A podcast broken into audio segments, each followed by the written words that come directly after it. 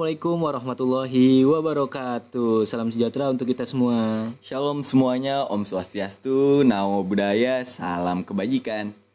Balik lagi sama kita berdua, Samuel dan Faki di Semfak Nyap Nyap. Nyap nyap be, asik asik, mantap lah. Kita kali ini mau bahas yang seru-seru sih.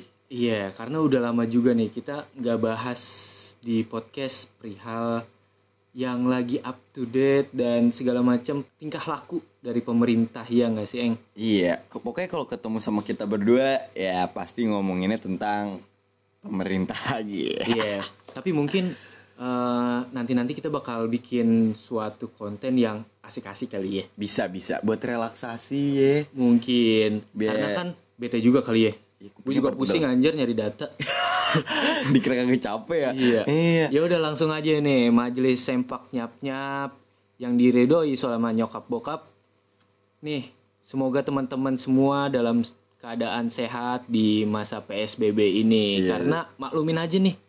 Pemerintah nggak jelas, Bro. Benar benar benar kalian harus banyakin workout sih ya kan ngolah raga jiwa juga karena mungkin kalian pada sakit hati sih denger ya kan Iya.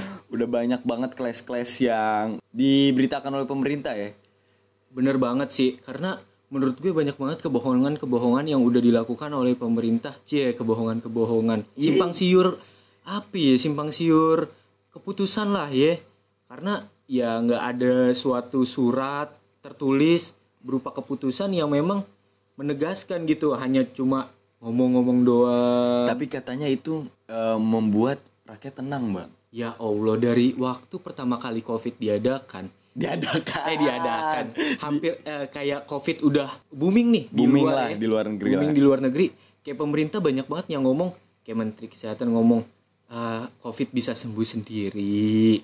Ya kan? Terus eh, ini ya karena kita makan nasi kucing. Bener banget tuh. Jadi kayak covid nggak nggak bakal kemari Iya, gitu. dan wakil presiden eh, Maruf Amin bilang kalau misalnya eh, covid nggak datang karena Indonesia banyak baca kunut. Ya oke lah. Itu kan doa ya. Doa. Tapi kan usaha harus tuh kan? Iya ora let ora et labora. Bener. Ora et labora. Sedep, sedep, sedep, sedep. Nah, bisa bisa gue ngomong gitu. Iya, karena eh, ketidakkonsistenan ini nih yang eh, disayangkan gitu dan membuat kurva di Indonesia nih nggak landai-landai nih. iya makin naik makin naik Eh, kemarin ya apa empat hari kemarin lah itu pertambahannya banyak banget bang Hampir Sampai seribu ya. hampir seribu Gila sih ya. Apalagi ya walau eh, kayak misalnya ada MCD ya, terus ada juga konser, tapi pemerintah juga kayaknya dibohongin sama yang baru-baru ini. Lelang. ya Allah, maaf nih pemerintah kena prank, Bro. Ya. iya, Bro. Nah, tapi nih, Eng, Aduh, kenapa kayak tuh, Bang? pemerintah nih eh, apa ya? Memanfaatkan keadaan gak sih? Menurut lo? menurut gue sih iya bang kayak dia me- memanfaatkan eh, saat-saat da- psbb ini ya Bener kan? banget. saat kita tidak bisa berkumpul Bener banget, apalagi seorang mahasiswa nih. Anjir. Keren banget. Dan eh, ini nih mungkin yang digaungkan oleh beberapa kampus, ya kayak misalnya jadi gerakan atau narasi kalau misalnya rezim sekarang tuh orde paling baru, iya nggak sih? bener orde paling baru jadi sekarang orde baru tapi paling ya Paling karena menurut gue banyak juga kan yang di circle pemerintahan ini orang-orang yang ada di orde baru sebenarnya. kurang lebihnya seperti itu Bener banget. ya kan Tapi Kita- apalagi nih? Apalagi? Kenapa sih dia dibilang orde paling baru, Eng? karena kalau menurut gue ya bang eh, karena agenda agenda reformasi di zaman 98 itu belum tuntas semua bang Yeah. sekarang gini Oke, contohnya ah. ya eh, mengusut eh, ke persidangan Pak Soeharto dan kroni-kroninya Oh iya, ya kan susah ya. sampai sekarang kita masih melihat kroni-kroninya di atas Bingung juga. bingung juga ya kan Aduh, aduh. Kenapa dia menjadi menjabat? aduh, aduh. jabatannya banyak lagi ya kan Iya, merangkap. merangkap Bener Bener banget. kan jadi kayak gimana mau diusut kan Kayak kita ya udahlah nyerah lah ya. Iya. Tapi kita kan namanya cinta sama negara ini ya kan. mau gimana pun nasionalisme kita nih tetap ada gitu ya kan harus sih terus nih bang ada juga penghapusan KKN korupsi kolusi nepotisme korupsi kita baru kita sama-sama tahu nih teman-teman tahun 2019 Yang rame itu ya. reformasi di korupsi ya Gila sih? sih. Dan menurut gua itu juga pengulangan masa lalu sih. Kayak misalnya represivitas aparat tuh masih ada juga nggak sih? betul jadi ternyata bukan ini doang ya tender besar ya yang dikorupsi ya bukan maaf, maaf. bukan Saya ketawa. pembangunan pembangunan yang ada doang ya Iya. reformasi pun dikorupsi bang Parah sih kayak kok malah lebih sistematis sampai undang-undang. iya Yang sebenarnya kita kemarin nolak banget kan undang-undang KPK yang akhirnya kita sama-sama tahu nih. Tetap disahkan Anjrit. Padahal banyak banget orang yang bertumpah darah ya bang ya. Parah banget. gua, Ini relate lagi sama HAM yang digaungkan oleh Pak Jokowi pada tahun 2014 kalau dia ingin menuntaskan HAM-HAM berat. tapi Ed, tunggu dulu bang. Tapi kan kata Menpol Hukam kita, ya kan, Bapak, Gue denger banget tuh. kita sama-sama denger ya. Kalau dia menyebutkan tidak ada kasus HAM di era Pak Jokowi. Oke, kita lihat. Kita lihat.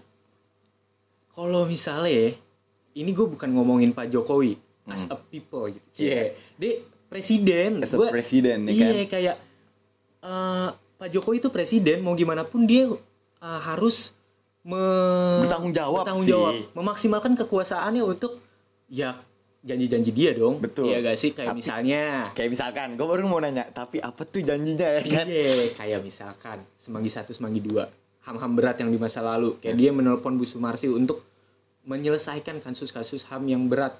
Ah. Ya kan kayak saya orang Solo, saya kenal Wiji Tukul, orang hilang ya kan. Ya pasti saya akan menyelesaikan. Sampai sekarang malah Pak Jaksa, Jaksa Agung. Agung. ya elah, sama-sama tahu kita pada tahun 2020 Januari dia bilang kalau misalnya Semanggi satu, Semanggi dua bukan merupakan pelanggaran ham, HAM berat. Ngaco gak sih? Gila ya. Ada lagi Apa tuh? kasus Novel Baswedan. Jangan sampai lupa. Jangan sampai lupa bro, parah bro. Kalau lu nyari sekarang kasus Novel Baswedan apa eng? Banyak kejanggalan-kejanggalan dari persidangannya. Kayak misalnya Nah, kesaksiannya yang minim nih. minim ya. Iya dan Dipersulit sih. Dipersulit. Iya. Pasti karena tersangkanya dari ya suatu lembaga pemerintah eh, apa ya? Suatu lembaga lah ya ya. pokoknya ring atas lah ya Di atas tuh yang di mana oke pelakunya ketemu tapi aktor in- intelektualnya belum ketemu sampai sekarang Andri pasti dipersulit sih bang berapa tahun udah udah Nah, jalan Kita aja waktu kemarin aksi 2 tahun. dua tahun berarti sekarang jalan ketiga tiga lebih Tiga lebih lah. Waktu itu, waktu itu Danhil, nah Daniel dah. Ap- Siapa? Ketua PP Muhammadiyah, Babuda Muhammad- Muhammadiyah sempat ngitungin tuh hari-harinya untuk perhitungan Novel Baswedan. Ya gila nggak sih? Sampai alah nih kasus kagak selesai-selesai aktor intelektualnya kenapa sih Novel Baswedan sampai disiram air keras? Kita nggak tahu nih. Sampai dia difitnah kalau dia itu playing victim ya nggak sih? Iya. Nggak mungkin dong. Kayak eh, kena air keras terus cuma matanya doang. Ya nggak sih lu? Tahu iya nggak benar sih iya iya. Salah satu tuh. Salah satu tuh ibu-ibu tuh kalau nggak salah Iya, tuh. iya, kita nggak tahu sih ya itu eh, permainan apa enggak. Sampai-sampai ya bang. Tahu gue juga ada di dalam UU KPK itu yang nggak ngebolehin penyidik yang cacat lahir. Cacat, Iya, oke ya oke kan? oke oke. Berarti dalam keadaan Novel Baswedan nggak bisa lagi tuh ya. Nggak bisa. Sampai eh, gue sempet kayak haru juga sih kalau misalnya teman-teman mau lihat eh tributnya si ERK dia nyanyiin eh, lagu-lagu di antaranya ya Fajar Merah lagunya eh, Efek Rumah Kaca juga. Hmm, wah tuh sedih banget sih di depan KPK ya kan? Kacau. Kacau banget. Kita eh, dengerin sarasehannya Gus. Eh, MH MH Inu Najib. Iya. Kiai, eh, Gus kan tuh salah. Iya. Tapi lu keren sih Ek lu berdoa juga di situ ya? Canu nih Cak Nun Yo, iya. Abah Najwa Sihab juga nama kan. iya. Banana ya. gila sih sarasehannya itu. Kita udah pada berdoa bareng buat Pak Novel ya. Iya. agar cepat tuntas lah. Dan negara eh, diberikan petunjuk lah gimana cara menangani kasus-kasus yang eh, bisa sebenarnya mensejahterakan rakyat ya sih? Kalau misalnya kasus-kasus korupsi ini benar-benar diberantas ya gak sih? Iyalah ya kan? Apalagi tapi sekarang mau gimana kan bang? Udah ada u tersebut udah disahkan. ya kalau misalnya kita juga melihat ya kasus-kasus yang di 2019 banyak banget yang kata kita di Ojo Chaos Chaos Ojo Chaos ya eh, Mbak Puri juga ngomong kan kalau misalnya terlalu sulit deh kayaknya ngomongin kasus-kasus di 2019 di antaranya juga yang kata 21 dan 22 Mei waktu pemilu. Pemilu ya bang? Iya sih? Itu belum diusut tuntas sampai sekarang? Sampai sekarang tuh banyak banget orang-orang yang ya meninggal nggak sih? Ada yang meninggal loh. Itu yang di Sarinah ya kan? Dan itu represivitas aparat tuh sampai ke ganggang loh. Gue kan deket banget kan gue di daerah eh, Jakarta Barat dan itu deket banget sama Sarinah. Gue di daerah Palmerah rumah gue. Dan anjrit lah itu banyak banget sih kayak udah ngeri juga sih nyokap gue kayak kan nyokap gue emang ngerasain kan kita nyokap nyokap kita ngerasain gimana kerusuhan kan. Iya. Waktu 98 ya. Terus juga jangan sampai lupa bang. Kalau tadi represivitas aparat di kota Iya. ya kan? Jangan sampai kita ngelupain teman-teman kita yang ada di bagian timur. Papua ya? Papua.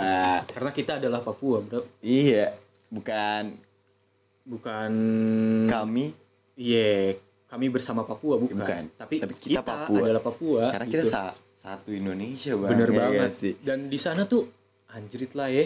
Masih banyak tahanan-tahanan politik yang di mana menurut gue kayak Budiman Sujatmiko dan Dandi Laksono menciptakan diskusi-diskusi itu merupakan rangka konkret sih. Iya bahwa ya memang itu yang diperlukan gitu. Diskusi-diskusi bukan tembak-tembakan bro. Zaman sekarang bro masih tembak-tembakan baik bro. Takut bro makanya kan disebut orde paling baru bang. Anjrit ya kayak oke senapan jadi bicara ya sekarang ya masih masih loh.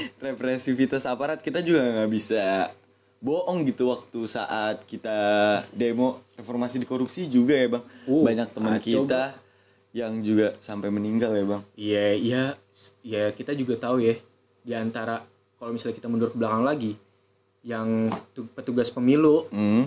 KPPS ya kan masih banyak kan yang banyak banget yang meninggal dan belum diusut tuntas juga. Oke, eh, itu kita membahas masa lalu dulu nih buat teman-teman flashback nih. Kenapa sih anjir Iya. dibilang orde paling baru? Nah, selain itu yang tadi kita bilang bahwa pemerintah sekarang memanfaatkan keadaan di mana ada sejumlah sejumlah undang-undang yang rancangan undang-undang yang bener-bener aneh Iya. yang sebenarnya cacat formil sih dua-duanya ini Ya, namanya juga gimana ya? Tapi, ya- legislatif nih nggak di mana di mana. Cie, karena ada usulan juga kan dari eksekutif ya kan karena kan kita udah nggak bisa ngeliat lagi bang eksekutif sama legislatif nih sekarang udah sejalan nih kalau Oh, gue lihat-lihat bener ya sih. kan karena kita udah men- susah menemukan oposisi ya kan Iya, kayak oke, kalau misalnya gimana ya, nggak ada check and balances gitu ya. Harusnya tuh ada di antara pemerintah eksekutif dan Hmm. juga legislatif. Harusnya dia bisa oke, lu sebagai wakil rakyat, lu tegur lah pemerintah pusat. Ini Iya. malah skongkol untuk menciptakan menciptakan menciptakan yang namanya rancangan undang-undang untuk kepentingan siapa nih? aduh kalau kepentingan disebutkan banyak ya kan? Kita juga nggak ada yang tahu juga kan? Iya, karena- Pokoknya buat pelicin investasi lah Karena kan kalau Indonesia itu dipegang oligarki, dipegang fluktuasi. Jadi dua-duanya nih. Dua-duanya. Mau kekuasaan, kekuasaan mau atau oligarki, swasta. pihak swastanya. Anjing. yang punya punya uang. Yang punya punya duit segala macam. kita bahas yang Or, eh, agak dulu kali ya. iya agak lama ya kan karena di sempat dibahas sama DPR di awal-awal corona ya Wah, kan tuh gue sempet kesel banget itu. itu mau hari buruh itu mau hari buruh Parah. kan.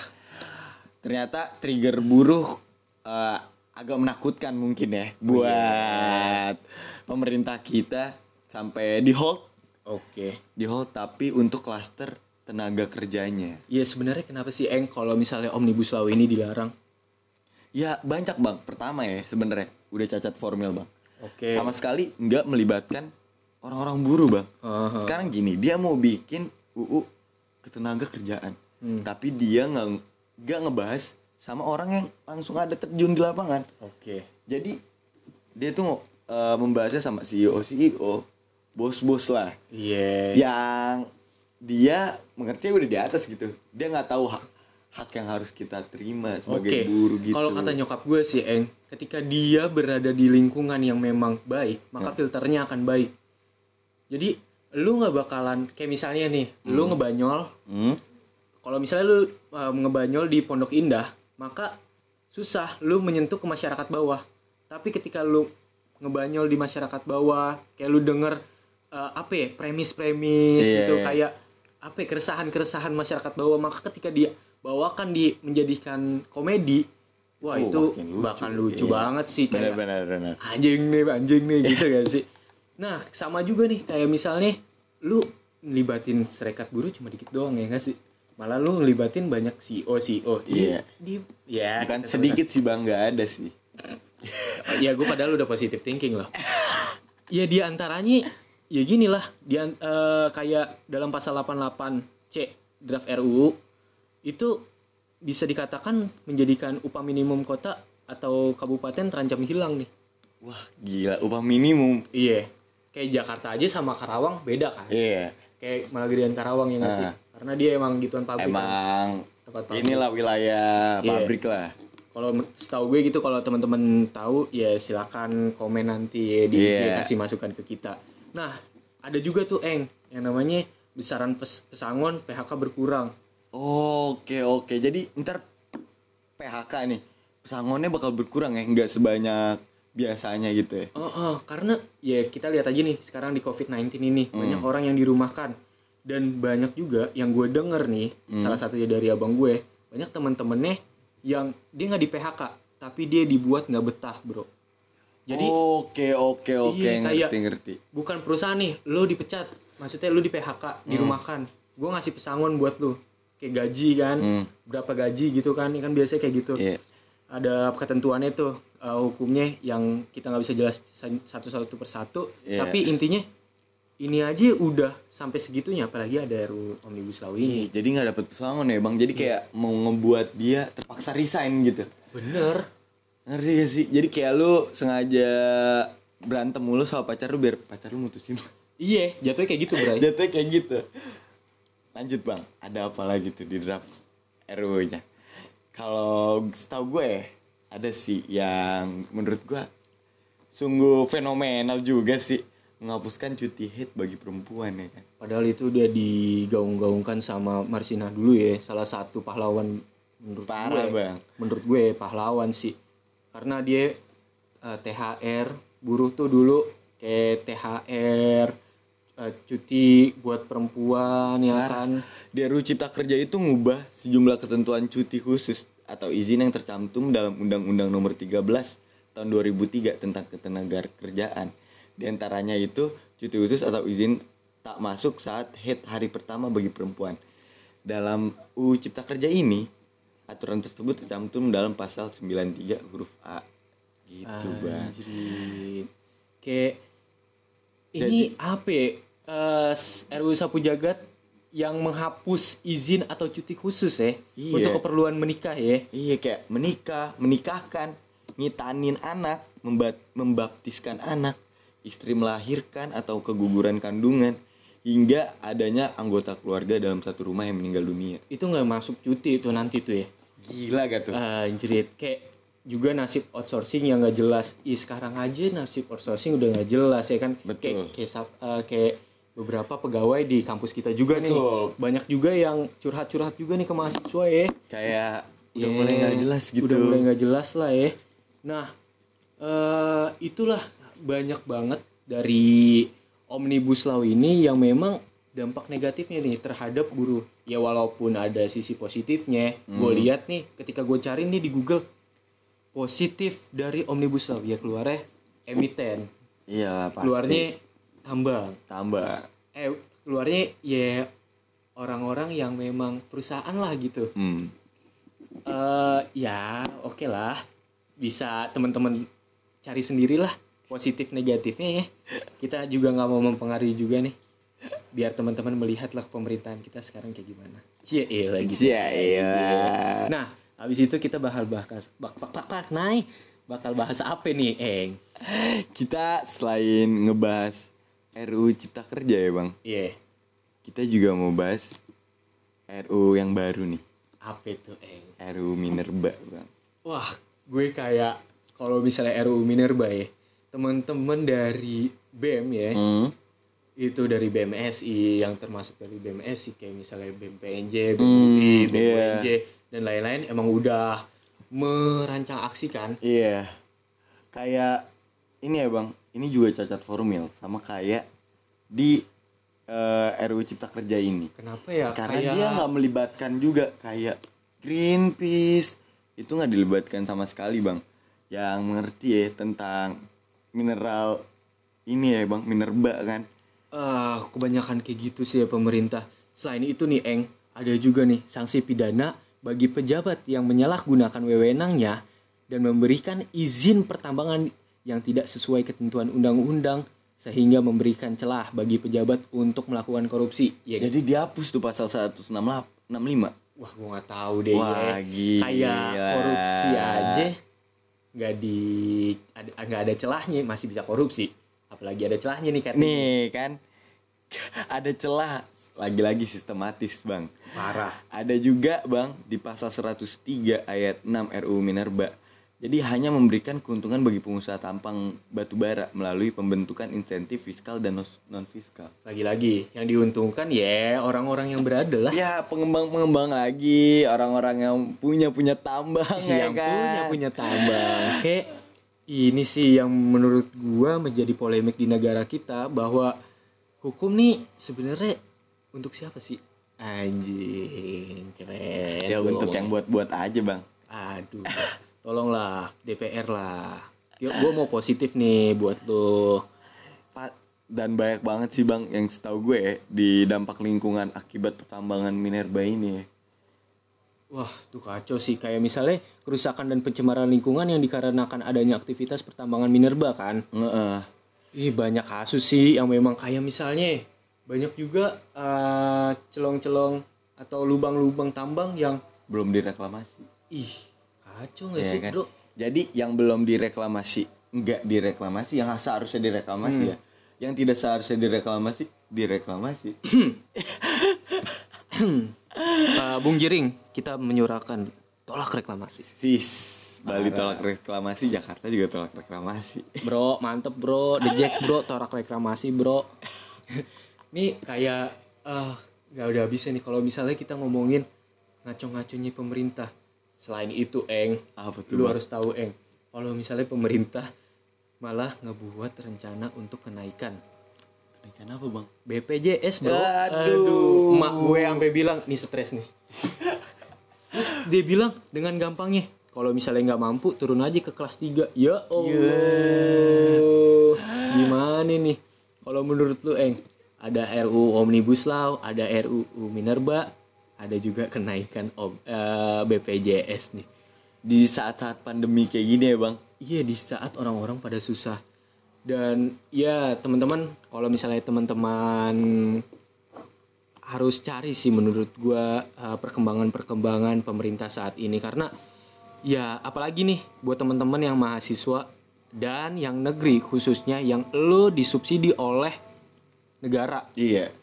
yang di mana itu ada duit masyarakat loh ya nggak sih Iya. dan lo harus bertanggung jawab pada Jadi yang itu ya lu tuh ya dari masyarakat gitu. Iya, dan sebenarnya sih emang lo bisa bermanfaat di mana pun aja, ya iya. kan. Tapi ya lo harus tahu lah lima fungsi mahasiswa dan tridharma perguruan tinggi. Iya, karena ya emang perjuangan bentuknya dari apa aja. Bener banget. Apalagi lo yang punya kompetensi kayak misalnya lo tahu perekonomian, lo tahu ya segala macem lah perundang-undangan. Terus lo punya bakat menulis, Betul. jurnalistik dan segala macem ya. Jurnalistik. Iya, lo bisa menulis dan ya karena kata-kata adalah senjata sih. Betul, betul, betul. Karena ya kali ini kita walaupun mereka perang memakai senjata kita harus perang memakai logika kita, Bang. Benar, senjata kita adalah kata-kata. Dan karena menurut gue provokasi itu selalu harus dimulai sih. Dan kita seharusnya udah bersatu dan tinggalin semua hal-hal yang bisa memecahkan mahasiswa itu sendiri. Betul. Jadi kita harus benar-benar bersatu padu ya, Bang. Iya. kayak udahlah nggak ada lah kayak apa ya sindiran sindiran juga ya bang kayak menurut gue sih gitu ya kan kayak ya udah mau aliansi mana aliansi mana aliansi mana Iya, Ya, bebas aja. bebas aja yang penting kita bisa sama-sama satu tujuan dan konsolidasi sih yang penting wah kita harus mulai konsolidasi konsolidasi banyak sih Iya. bang kayak gak apa ya kayak bakal prematur Kalau ya jatuhnya iya, kalau kita nggak banyak konsolidasi ya. Hmm, eh, gue sih menurut gue ya udah. Ini saatnya kita buat bersatu. Betul. Karena pemerintah ya pemerintah yang menjalankan negara ini udah ugal-ugalan sih menurut gue. Udah ngaco lah. Dari mulai yang tadi ya balik sedikit dari yang awal ya. Yang pemerintah ngaco gitu untuk mau menenangkan ya menenangkan warganya gitu. Kayak gua ngelihat stereotip pemerintah ke kita kayak ini emang warga gua pada bodoh-bodoh kok. Jadi kayak bener-bener menenangkannya dengan cara permainan diksi doang. Iya. Mudik pulang kampung beda. Kayak kita nggak sebodoh itu gak sih gitu loh. Ajrit lah ya. Ya kan? Kayak apa emang stereotip mereka apa dugaan mereka kita bisa dipermainkan dengan pergantian diksi-diksi yang kayak gitu aja gitu bang Oke, pemerintah eh kalau misalnya ada yang denger nih, celah. ya kali aja ada yang denger, ntar gue jadi sukses kan. ya kan nggak ada yang tahu, Bro. Dan mungkin itu sih eng ya dari kita ya. itu sih dari kita karena emang udah ini kita ngomong branded branded branded karena emang wah Kesel sih, kesel sih. karena em- memanfaatkan keadaan banget bang ini kalau misalnya dia ngebahas nggak di masa covid kelar Bener. Udah apa ya? Gue serem sih sama poster-poster yang aksi kamisan tuh. Bawa-bawa hadis segala macem. Lu baca dah mending Iya Pak. dah. Pak, Bu yang terhormat. Itu Yang lu jabatan lu selamat di- lebaran itu Iya, ya Jabatan lu ditanggung jawabin, Bro. Mau agama apa pun ya. iya Lu pasti dipertanggungjawabkan lah. pasti lu Namanya- udah diangkatnya pasti pakai kitab suci masing-masing gak sih Bener banget sumpah-sumpahnya kan. Iya. Ya udah sih pemerintah gitu aja dari kita nih. eh majelis sempak nyap-nyap yang dermawan yang baik hati dan tidak sombong. Mohon maaf lahir batin dari kita eh, dari kita ya nih. minal aizin wal faizin Mohon maaf lahir batin. Wassalamualaikum warahmatullahi wabarakatuh.